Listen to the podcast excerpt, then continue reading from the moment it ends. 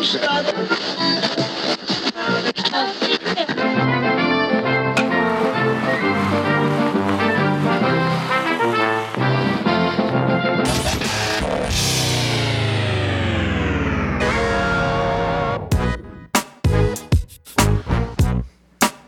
right, welcome back to another episode of Sean and Ed's Do Baseball. I'm Sean, And I'm Ed's. And we're bringing you some baseball history. That's right, we're a bi weekly baseball history podcast where the story catcher doesn't know what the story pitcher is going to be on the mound throwing them. That's right. And today, I don't know what I'm throwing today. I don't know, you're going back to back appearances, though. I am because we we try not to be topical on this podcast, being a history podcast and whatnot, right? I guess. Yeah. Well, but I couldn't help uh, but notice uh, the World Baseball Classic happened recently. Oh, okay. Yeah. So uh, did you did you catch? I caught a little bit of it here and there. To be honest, I didn't see too too much, but Well, most importantly, did you see Team Japan beat the USA? I saw the highlights at the end, and what a way for it to finish. Exactly. You know, with You a could- Japanese pitcher, a phenom Yeah, at the top of the game. on the mound Yeah, against the greatest hitter in baseball. it, yeah, in this generation, you Well- couldn't ask for a better. You couldn't write it better. no. And that inspired me, Edsy, Okay. to tell the story we're going to tell today.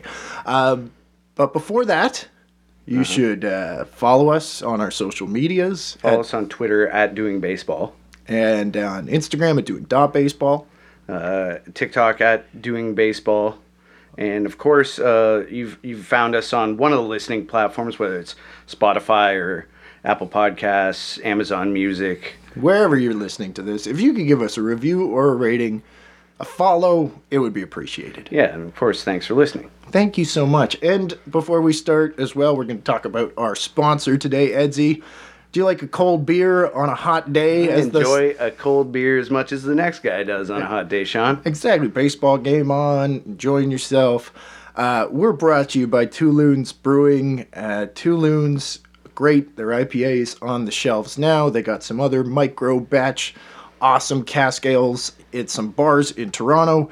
Uh, check out Two Loons Brewing at twoloonsbrewing.com. And as always, Uh, be of legal drinking age and please enjoy responsibly. thank you, Edsy. You're welcome. All right, are you ready for this fantastic tale? I'm I'm very excited to hear a story from uh, the World Baseball Classic. I'm at, you say it's topical because of the classic happening recently, uh, but It's not from the World Baseball oh, Classic, okay, to be clear. okay. I was gonna say this story probably must be fairly recent because the classic hasn't been around for that long. But there you go, you shot my uh, theory in the foot right there. No, no, this was a this was a story I had in the chamber for a little while, and I just didn't pull the trigger. But I was inspired. By by the recent events. Yes. Okay. So, on December first, nineteen forty four, just before midnight, the USS Sea Devil, a submarine on patrol in the East China Sea, picked up what was believed to be a Japanese convoy in the distance and began to give chase. Okay. World War II. World War II. So by 3:20 a.m. on now December 2nd, 1944, the Sea Devil had caught up with the Japanese ships and their radar was showing 11 definite targets. Okay. So it, it it's just one Sea Devil. Uh, well, it's a submarine called the USS Sea Devil. Oh, okay. Sorry. Right. Yeah, so I but believe- it's just the one submarine. Yeah, I think it's just hunting alone, just just looking for Imagine there's other ships nearby, but Probably, Okay. probably. Um, but it picked up. So at 4:14 a.m., the Sea Devil attacked. It fired four torpedoes at a freighter, but all four missed. Ten minutes later, at 4:24 a.m., the Sea Devil released torpedoes number five and six. This time at a Japanese ship 500 meters away. These torpedoes were true to their aim, and 40 seconds later, they collided with the Hawaii Maru. okay. The Hawaii Maru was a Japanese troop ship with some 2,000 soldiers on board. There was a massive explosion that sent debris flying everywhere, and the Hawaii Maru was almost completely submerged within three minutes.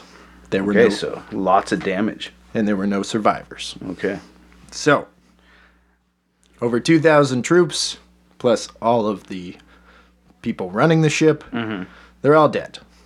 And one of the men who found a watery grave on that morning, was the greatest, or one of the greatest pitchers in Japanese baseball history. Hmm. What of all ships to be on? Well, exactly. It just kind of sucks that, that you know they missed their first target. Yeah. we'll hit that one now. Um, so, Eds, uh, I hope I'm saying it. I've worked on the pronunciation. I've, I've looked it up. So, Eiji Sawamura was born February 1st, 1917, in what is now known as Ise City in Japan, on the west coast, just east of Osaka. So, okay. Eiji was the eldest son to Kenji and Mishi Sawamura, who would have a number of kids. I don't know, but he had several other brothers and sisters. I never found out how many. I Okay. tr- But it, it literally a- said blank number. Okay. brothers and Your sisters. Your guess is as good as ours. I don't know, man. Uh, so, uh, Sawamura's father introduced him to baseball at a young age, and Eiji excelled as a pitcher. Uh, he attended Kyoto Sho- Shogyo, Shogyo High School and played in three Koshien tournaments, which is the biggest high school baseball tournament in Japan, which still runs to this day and began in 1915. Okay. I'm surprised it was that early because I was kind of under the impression that baseball wasn't really. I mean, I guess it was around, obviously, by by Yep. this story here, but I didn't really think baseball had that much presence in Japan until like the 30s when Babe Ruth and those guys went there. But Oh, we're getting to I guess that. I'm mistaken. Oh, Okay. we're, we're, we're getting to that. No, no. I, I mean, maybe we'll do a, a early baseball in Japan story, but baseball Mm-hmm. really kind of started in the 1890s. There, like it wasn't really that far behind. okay. Yeah. So, anyways, another story, another day. So Sawamura is not a big guy, um, but he's blowing scouts away and batters away with his arm. He's about 5'8", uh, but he throws heat. And at 17 years old, he was seen as the best young pitcher in Japan. Okay. So, in 1934, as you kind of alluded to, Okay. the head of the Yomiuri Shimbun's sports department, which is a newspaper, uh, approached his grandfather with a proposition. He was putting together an all Japanese all star team to face a team of American all stars coming to Japan that fall. Right. Yes, we've heard about this one. Yes. In uh, what's the guy's name? Uh, Moe Berg. Moe Berg episode. So the newspaper wanted Eiji on that team, and they would pay him a nice salary for his troubles. He's 17. Right. That well, that's pretty nice. Yeah.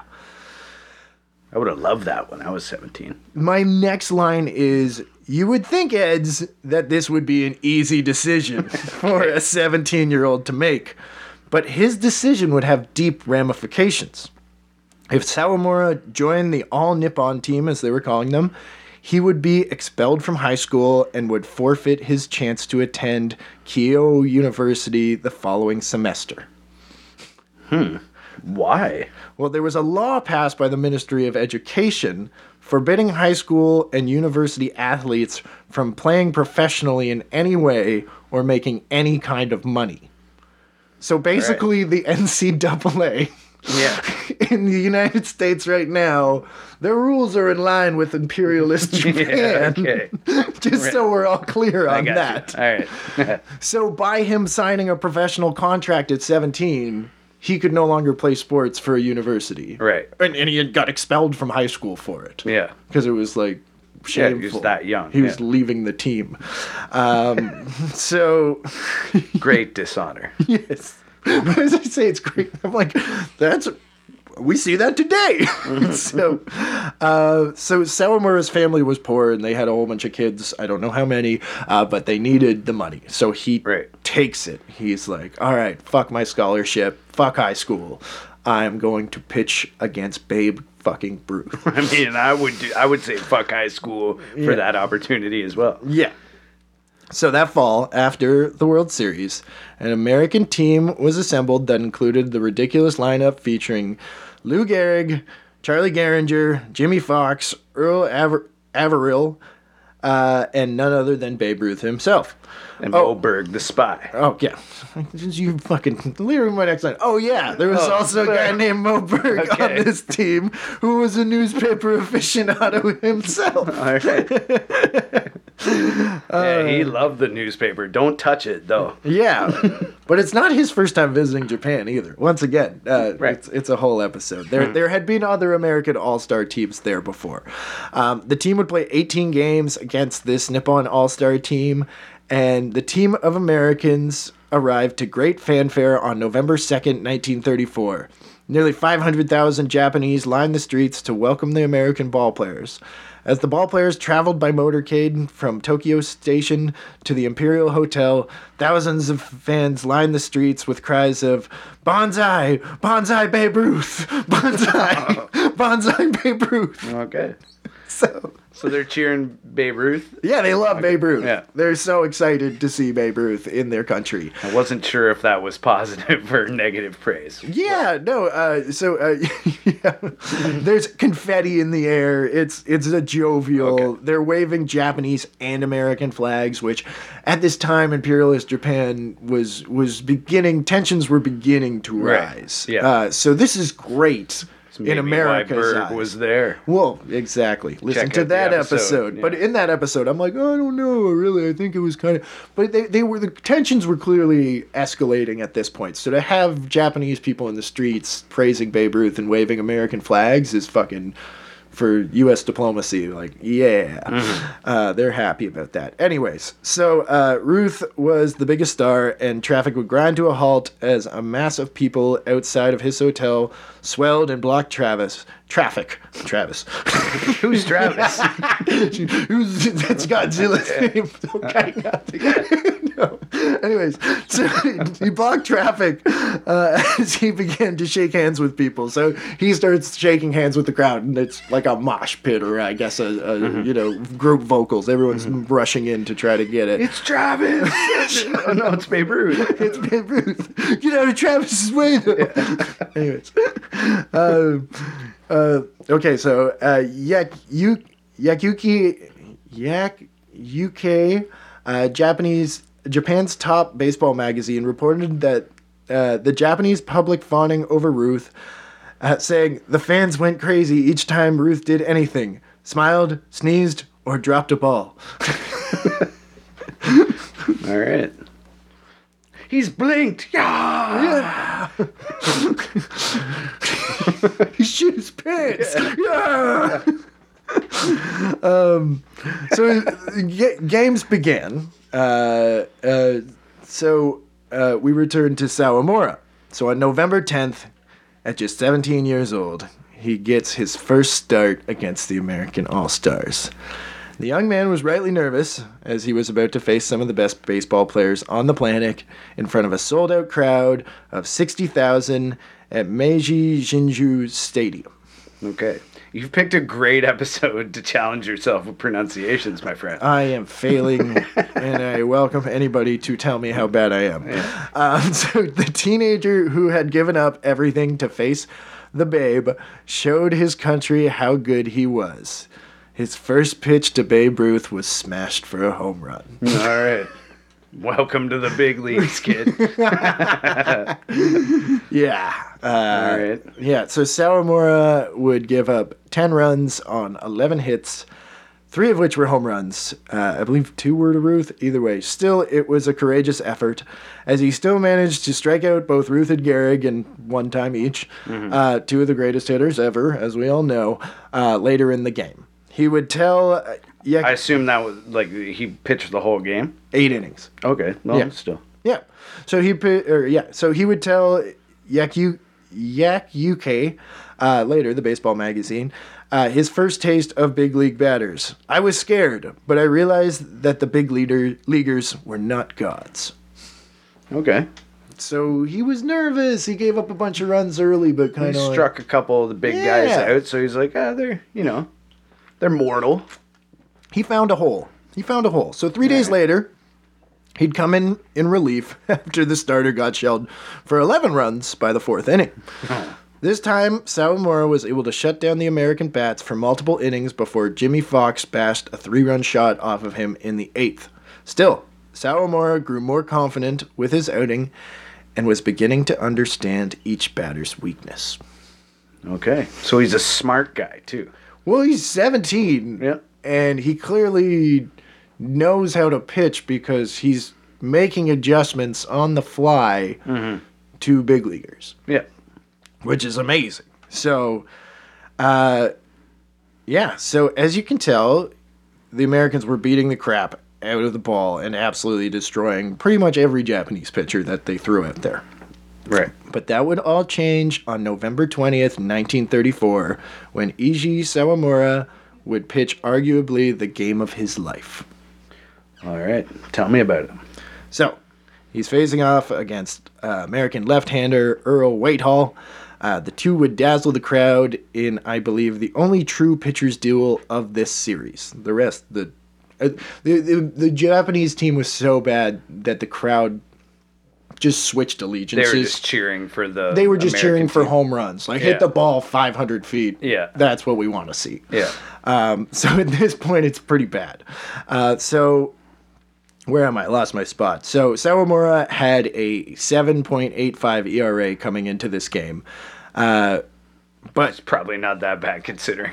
yeah, exactly. he well, he got shit kicked in his first game, but then kind of figured it out. I think he had another appearance, but it doesn't matter because this is what we're talking about. yeah.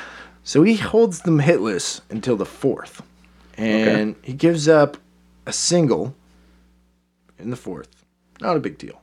Because he then strikes out Gehringer, who had just finished second in MVP voting that year, mm-hmm. Ruth, Gehrig, and Foxx. Obviously not in the same inning, but he gets four strikeouts of the four best hitters in Yeah, baseball. yeah. Back, to back, to back, to back. And the crowd all of a sudden goes, Holy shit. Like now we're cheering for Japan again. so, It's like a wrestling crowd. Yeah, so so he had the fans going crazy. He made Ruth look particularly bad, catching him off balance with an inside curveball and sending the slugger corkscrewing back to the dugout. Ooh. The whole way. At least one or two turns.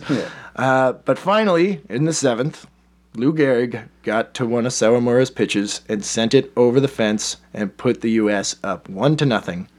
And that ends is how the game would end. Okay. That's not bad though. Despite the loss, Ishi Sawamura was now a national hero. Hmm, I I guess as you would be. He pitched a two hitter. mm-hmm. Against the fucking American best dudes in the world. Yeah. So, newspapers, of course, loved it. Uh, strikeouts of Ruth in particular, because they're fawning over Ruth the whole time. Yeah. And they're like, this guy struck out Ruth like a lot now. uh, and he's Japanese. So everyone's taking notice. And our old friend Connie Mack, who's managing the U.S. team, takes okay. notice. So he was so impressed. I didn't know he was managing that team. Yeah, so he's so impressed by Sawamura's performance that he tried to sign him to a major league contract. But Sawamura refused to go, citing a reluctance to leave home.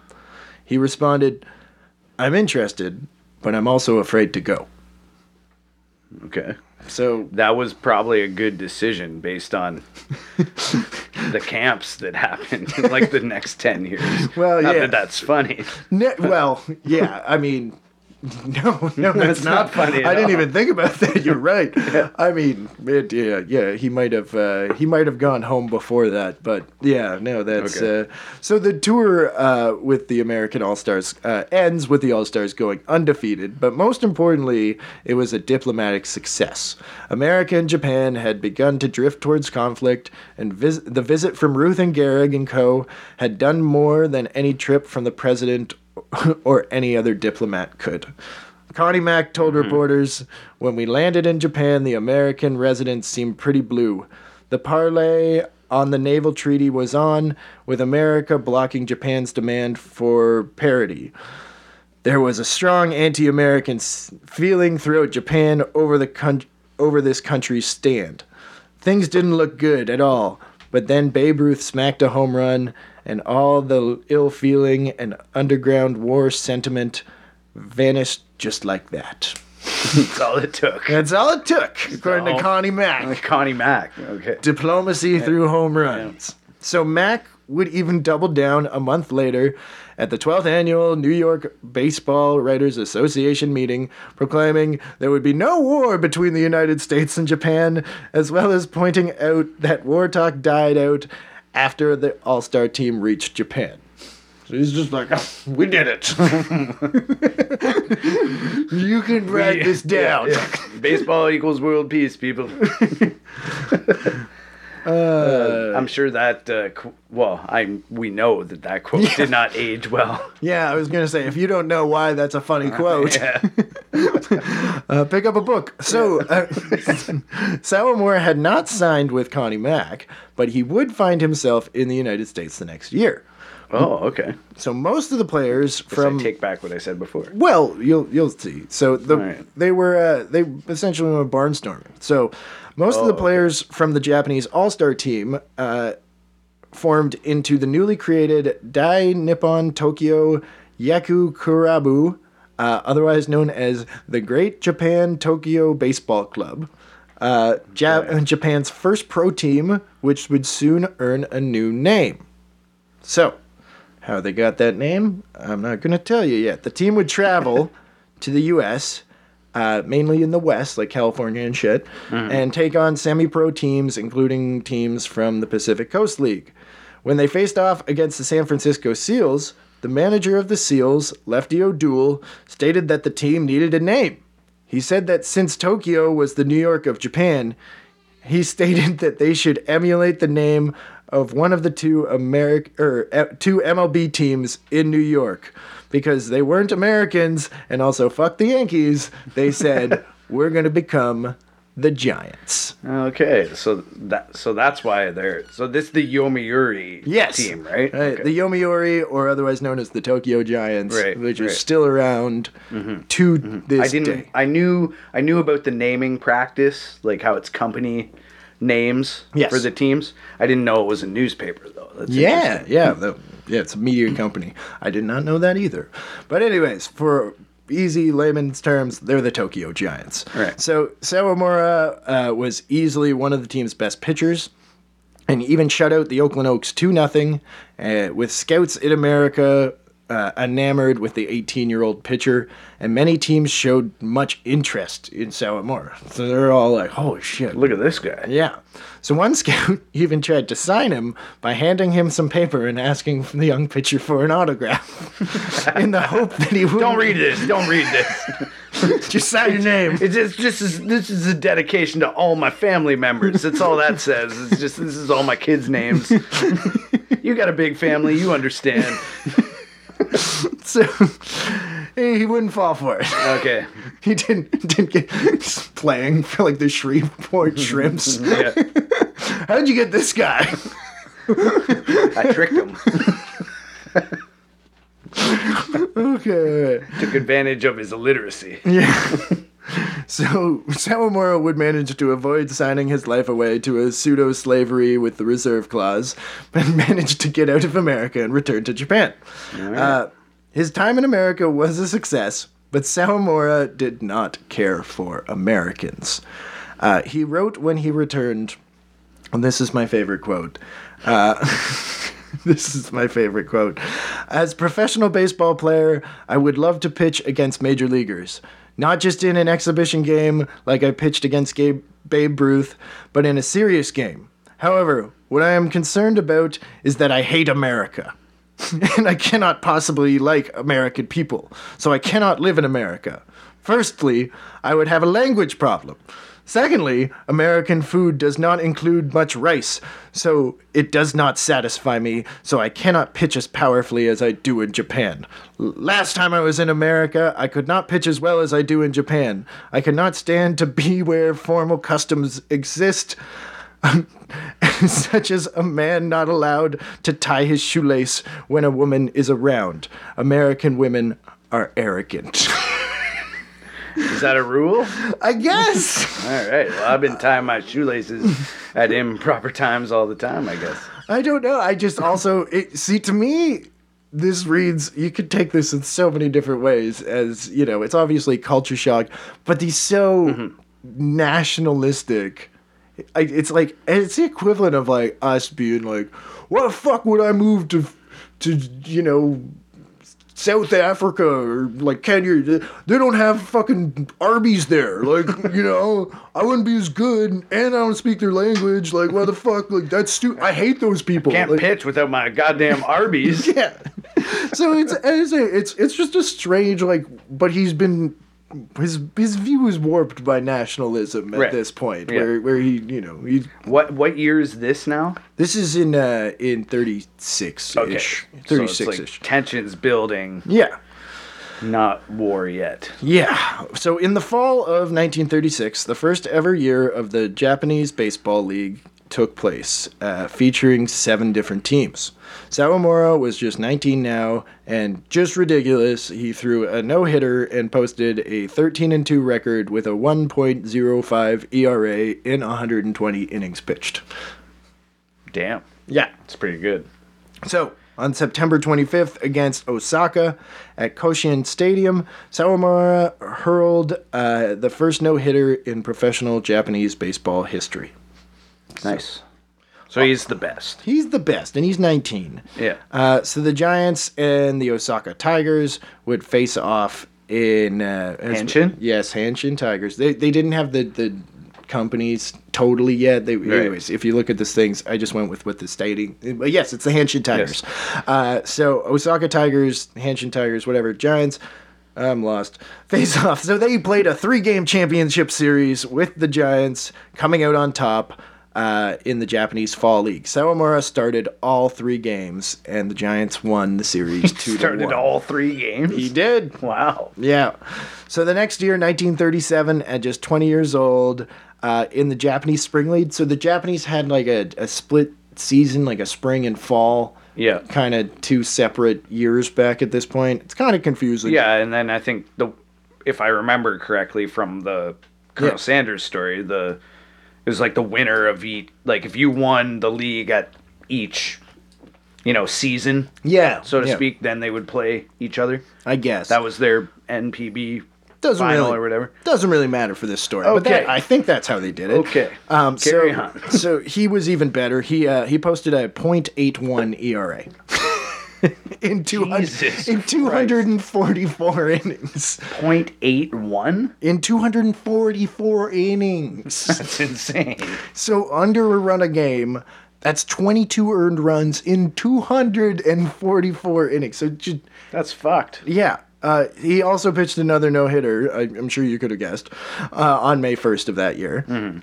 But as fate would have it, Sawamura's career would soon be interrupted. On July 7, 1937, after Eiji finished a one run complete game, the Second Sino Japanese War broke out in China, and ma- in many people's eyes, World War II in Asia was set in motion. Basically began at this point. We don't really have these finite dates we use in North America, but eh, Right. this is basically the beginning of, of, uh, you- The uh, Pacific Theater. yes. Yeah. Okay. So in the fall league, Sawamura put up an impressive yet somewhat human 2.38 ERA over 140 innings, but that was it for a few years at least. In 1938, in January, uh, Sawamura received military draft notice. He was sent to basic training at Tsu City, and in April, he joined the 33rd Regiment of the 16th Division, this was one of the regiments responsible for the infamous rape of Nanking just four months earlier. So, Okay. if you don't know about that, read about it. I'm not going to tell you about it here, but it was fucked up. Um, Sawamura was sent to Shanghai, China, uh, where he saw combat against Chiang Kai shek's army. And Chiang Kai shek is basically the guy, he was the, the Republic guy, so not communist, who ended up fleeing to what is now Taiwan.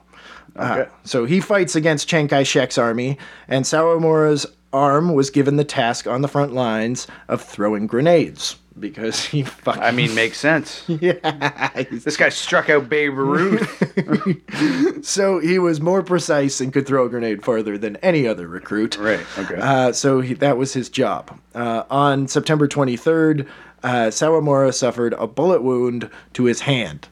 Ooh. His left hand? hand. His left hand. It's all good. okay, yeah. yeah, don't worry about it. Can't catch, but- Yeah. so, so he returned to duty in October 1939, but was discharged finally from the service so he could resume his baseball career.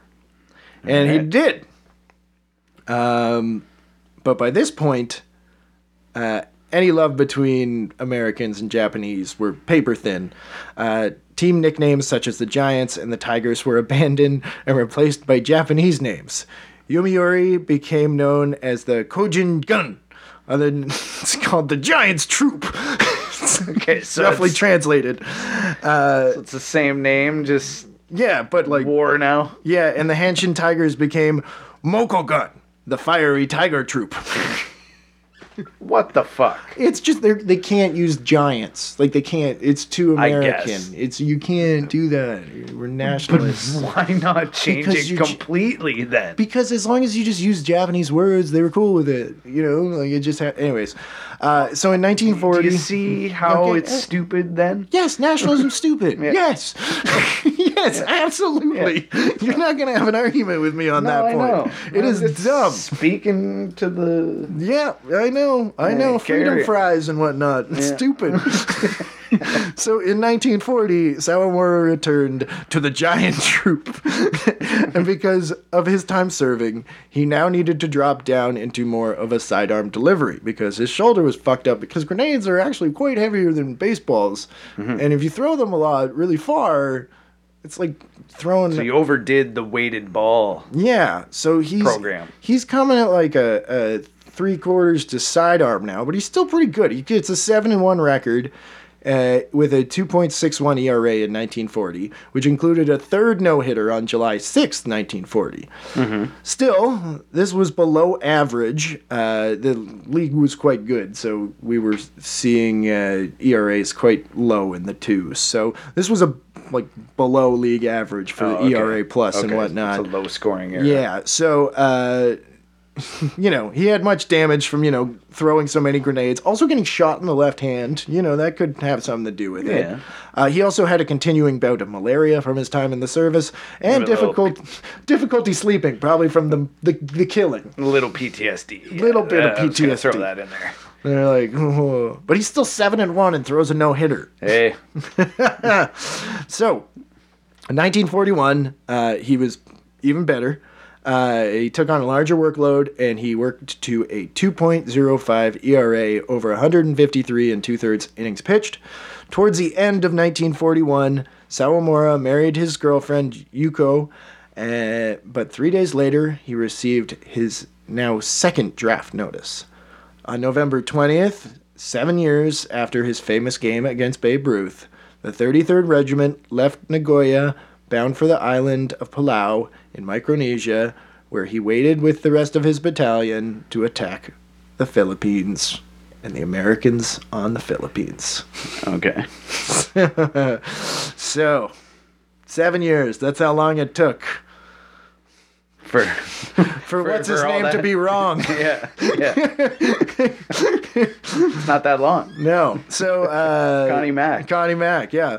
So December 7th, Japan bombs Pearl Harbor. Uh, we all know the story there. But they also begin to invade allied territories in Asia, including Hong Kong, Burma, and the Philippines very shortly after. So within days of them attacking Pearl Harbor, uh, they're invading, you know, every fucking where else. Yeah. It looks like they're heading towards Australia and everybody's shitting their pants basically. So Okay. Sawamura's unit attacked the island of ben- Mindanao, uh, the second largest island on the Philippines, and his unit would take the city of Davao uh, on the island. And now Sawamura was fighting and killing Americans in combat. Which he loved. He fucking loved it, dude. dude. We'll get to it. So, The Japanese forces soon outnumbered the Allied units, who withdrew after a short fight and only attacked when opportunity presented itself. Uh, they used guerrilla tactics and hold, held out for nearly five months. So the Japanese shit kicked the Americans on the Philippines. But on this particular island, the, the fighting's five months. It's very long, prolonged. The Japanese are very strong. The Americans are very weak. So they retreat and then attack when they have the chance and then retreat again. All right. Um, so Sawamura would tell Yakyukai, uh, the baseball magazine, years later, when we were strong and solid, the Western Devils got quiet as a cat. But when they saw we were not prepared, they would attack like a cruel evil. Like a cool evil. Cruel. Oh, cruel. like a cool evil. Uh, cruel, cruel. So Sawamura obviously uh, saw some shit, uh, but he uh, survived this fight uh, unscathed, at least physically this time. Uh, he returned home to Japan in time for the 1943 season, but by this point, at 26 years old and a combat veteran, his body was beginning to fail him on the bump. Okay.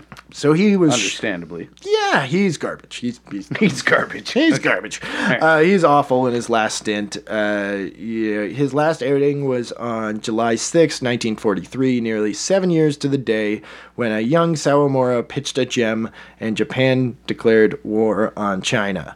So his last start was against Osaka. He allowed five runs over three innings. He finished the season with an 0 3 record and a 10.64 ERA while walking more batter more than a batter per inning. Oof. Yeah. Not so good.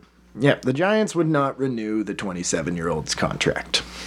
Damn, that's really young. And he, yeah, well, I mean, you think about that. He's been playing since 17. He was barnstorming a little bit, you know, for like a year and a bit. And then he's playing professionally from like 1920, but then for seven years, but then three of those years he's at war. Like, it's, Yeah, it's- it's a lot. It's a rough go. it's a rough go. Yeah.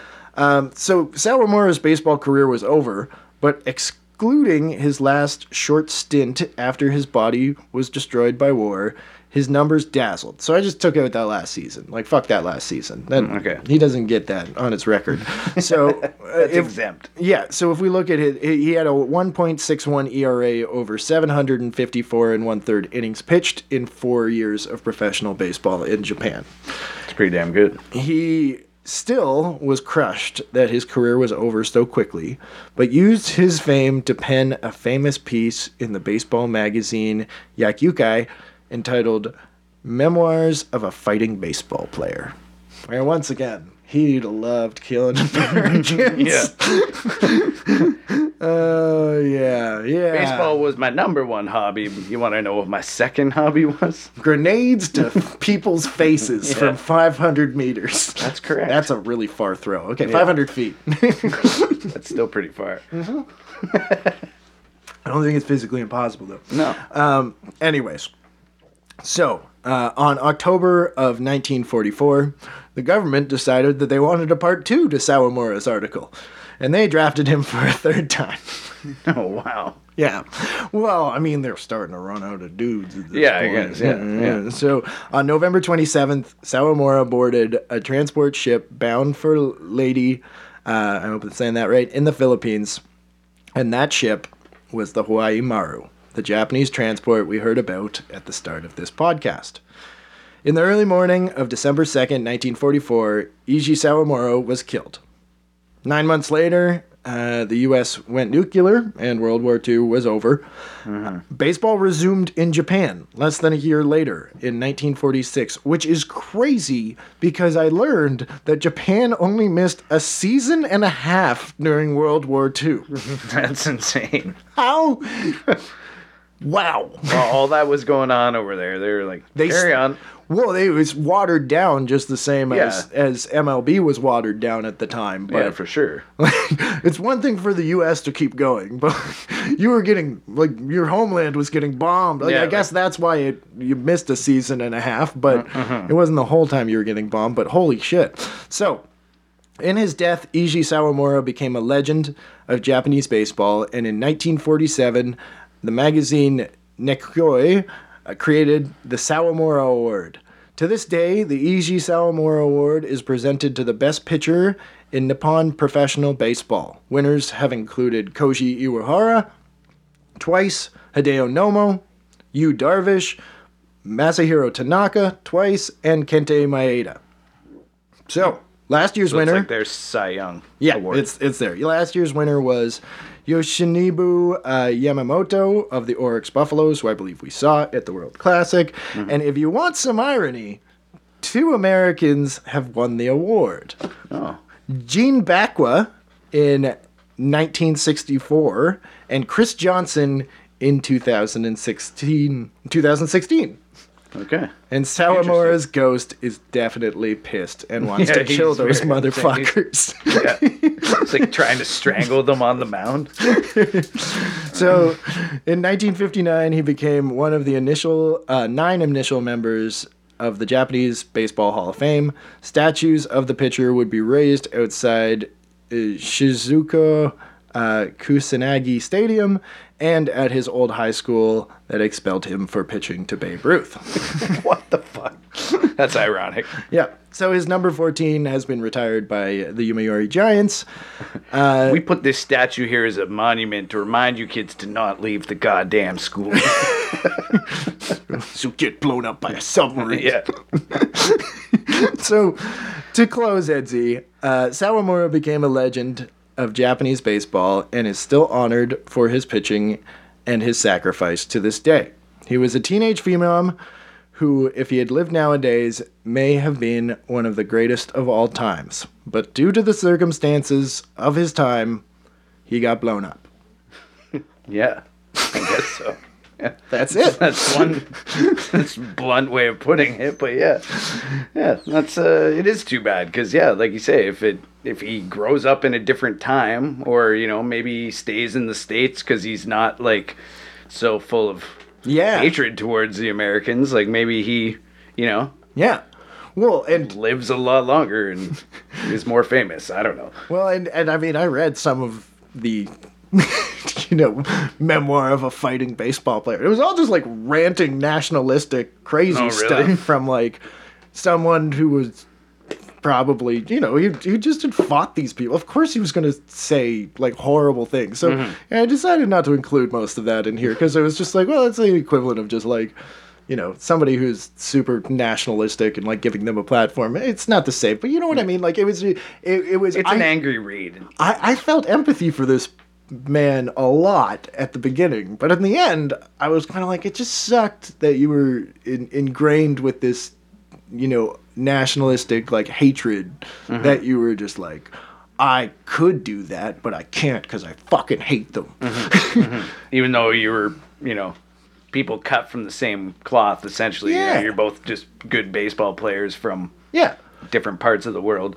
So it, that's why I said the World Baseball Classic at the beginning because you know it just makes you think of how far we've come too, which is Yeah. awesome. Which Yeah. is awesome. Which is mm-hmm. now we're, we're we're everybody's playing each other. There's so many different amazing leagues, and the best players in the world get to play in the major leagues. But mm-hmm. like it's it was cool to see Japan beat the U.S.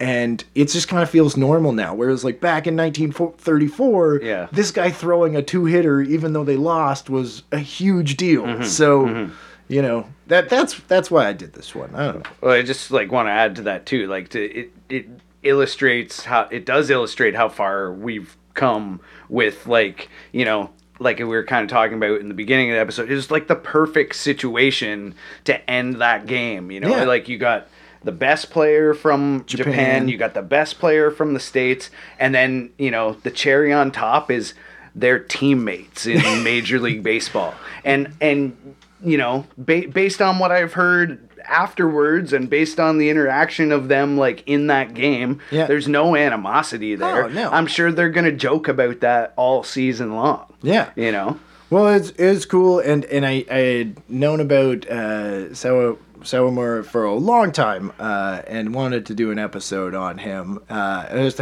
I didn't.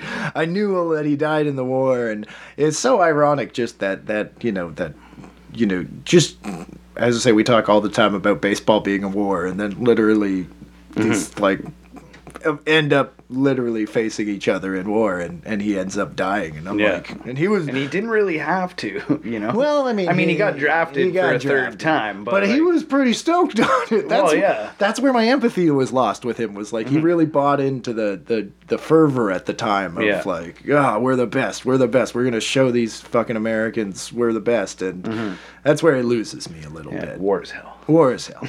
I don't know. We're rambling at this Yeah, point. yeah. If uh, if you liked us, uh, give us a rating or give us a follow. Uh, Edsy, where can they find you on the Twitter? Uh, you can find me at Ed's Do Baseball. and I'm at Sean Do Baseball. Together, we're at Doing Baseball. Yes. And on Instagram at Doing Dot Baseball and TikTok at Doing Baseball. Yeah. We will continue to bring you some baseball history here over the next, well, not over the next couple weeks. In In the next fortnight. yeah, I like sure, saying fortnight. yeah, that's right. Yeah.